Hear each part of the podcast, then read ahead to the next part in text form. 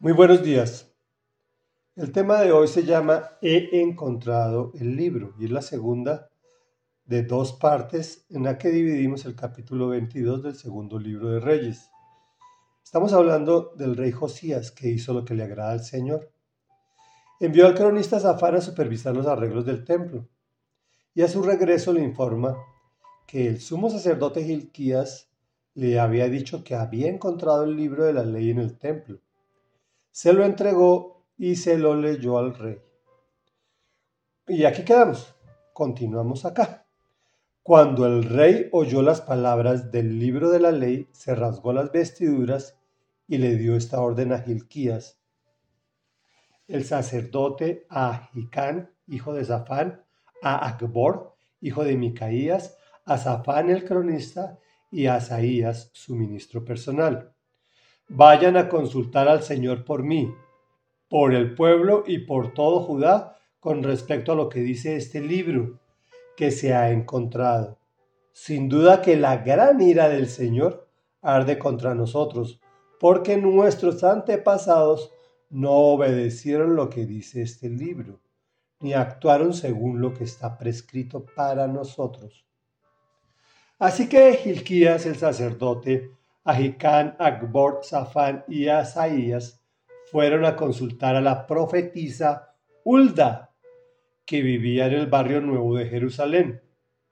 Ulda era la esposa de Salum, el encargado del vestuario, quien era hijo de Tigba y nieto de Jarjás. Ulda les contestó, comillas, Así dice el Señor Dios de Israel. Díganle al que los ha enviado que yo el Señor les advierto. Voy a enviar desgracia sobre este lugar y sus habitantes, según todo lo que dice el libro que ha leído el rey de Judá.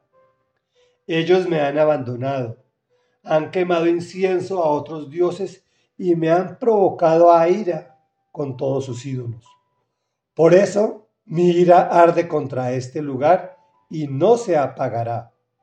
Pero el rey de Judá, que los envió para consultarme, díganle que en lo que atañe a las palabras que él ha oído, yo, el Señor Dios de Israel, afirmo, como te has conmovido y humillado ante el Señor al escuchar lo que he anunciado contra este lugar y sus habitantes, que serían asolados y malditos, y como te la has rasgado las vestiduras y has llorado en mi presencia, yo te he escuchado. Yo el Señor lo afirmo. Por lo tanto, te reuniré con tus antepasados y serás sepultado en paz. Tus ojos no verán la desgracia que enviaré sobre este lugar. Así que ellos regresaron para informar al rey. Reflexión.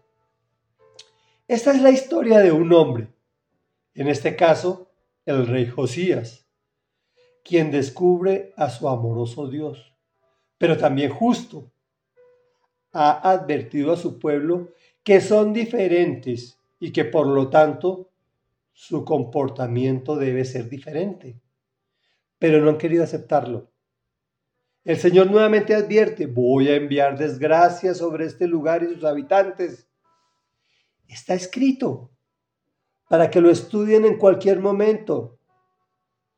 Este hombre se humilla ante el Dios Todopoderoso, en presencia de su corte, se rasga las vestiduras pidiendo perdón, llora y profundiza en su relación. La respuesta es, como te has conmovido y humillado ante mí, al escuchar lo que he anunciado contra este lugar y sus habitantes? Como te has rasgado las vestiduras y has llorado en mi presencia, yo te he escuchado. El resultado fue que el amado lo escucha, lo ve y le levanta el castigo de forma personal, no sin advertir indirectamente, o mejor, totalmente directo, que todos deben hacer lo mismo para recibir su perdón. De lo contrario, el castigo será terrible. ¿Cómo te parece que hoy es exactamente igual? El libro no ha cambiado ni una sola coma, solo que ese Dios amoroso que salvó a su rey, envió a su Hijo Jesús de Nazaret para enamorarte a ti y enamorarme a mí, para advertirnos que no busquemos un fin como el que Él mismo recibió en tu lugar y en el mío. Oremos. Padre de la gloria, amado Dios, amoroso Dios, pero también justo.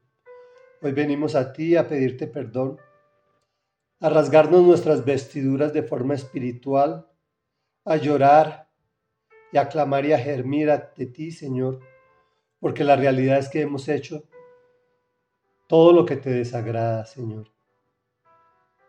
Te pedimos perdón